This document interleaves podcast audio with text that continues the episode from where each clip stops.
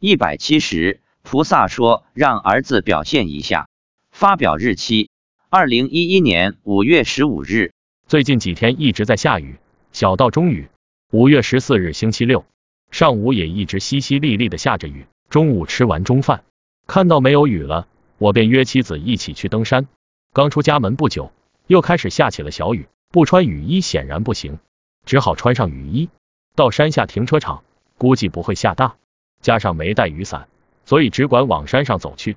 登山开始后不久，雨就基本停了，路上几乎没人，一路上零零落落的，只遇到十几个人。刚登完山往停车场走，天又开始下起了小雨，穿上雨衣回家。路上我问妻子：“今天这种天气又下雨，又是中午，众生会不会很少？来了多少？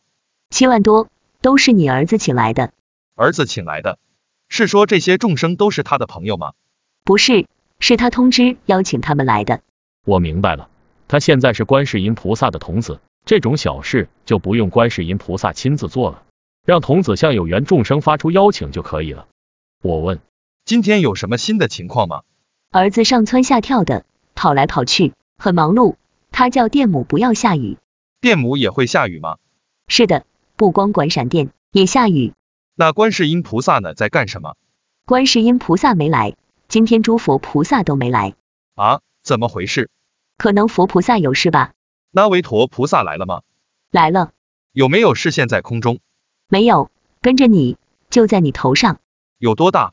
只有苍蝇那么大。那伽蓝菩萨有来吧？来了，在空中。十八罗汉有没有来？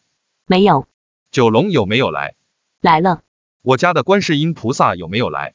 他可以来啊，没有来。观世音菩萨想让你儿子表现一下，所以他们都没来。儿子除了叫电母不要下雨，还要护持道场，所以今天很忙。今天没有佛菩萨在场，这些众生会不会不认真啊？不会，都挺认真的。父亲今天带了十几个人来听闻大悲咒。在开始登山时，我一边持咒，一边心里对我父亲说：“那个童子是我的儿子，你的孙子。”我一直说了三四遍。还在心里想，刚才忘记让妻子告诉我父亲了，免得下次再遇到我儿子去推他，他不高兴。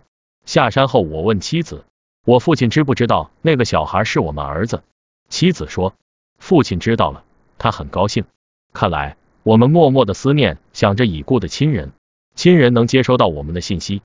我问妻子，儿子是跟着我们回家，还是回普陀山去了？妻子说，他先送你父亲回家，然后回普陀山了。妻子说，儿子跟女儿一样，没吃过苦。